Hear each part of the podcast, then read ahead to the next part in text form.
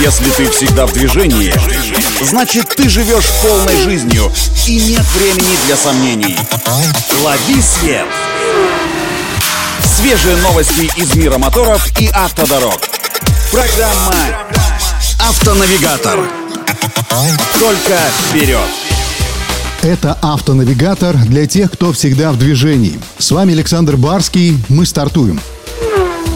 Французский автопроизводитель Peugeot объявил, что с 2023 года все автомобили из существующего модельного ряда будут предлагаться и с электрическими силовыми установками. В результате именно у Peugeot будет самый широкий выбор электричек на европейском рынке. От электрических велосипедов и скутеров до легковых автомобилей и фургонов. Среди них новая гибридная силовая установка, которая сначала дебютирует на кроссоверах Peugeot 3008 и 5008, а затем появится и в других моделях бренда. Также марка выпустит полностью электрические E308 и E308 SV и подключаемые гибриды в кузове седан, универсал и внедорожник. Электрическими в следующем году станут даже двухколесные транспортные средства Peugeot. В частности, электрический скутер Peugeot E-Street Zone с запасом хода до 112 километров в двухбатарейной версии и серия электрических велосипедов Peugeot Cycle для езды по городу и по бездорожью.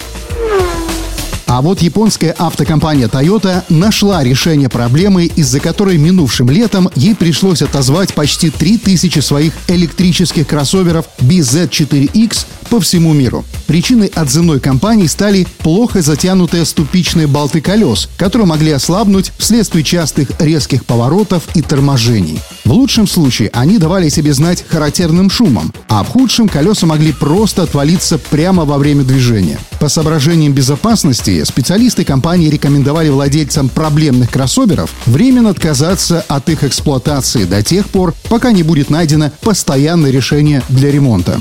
И вот теперь, по всей видимости, решение есть. Toyota пообещала заменить ступичные болты на всех отозванных кроссоверах и впредь всегда затягивать их должным образом. Всего-то.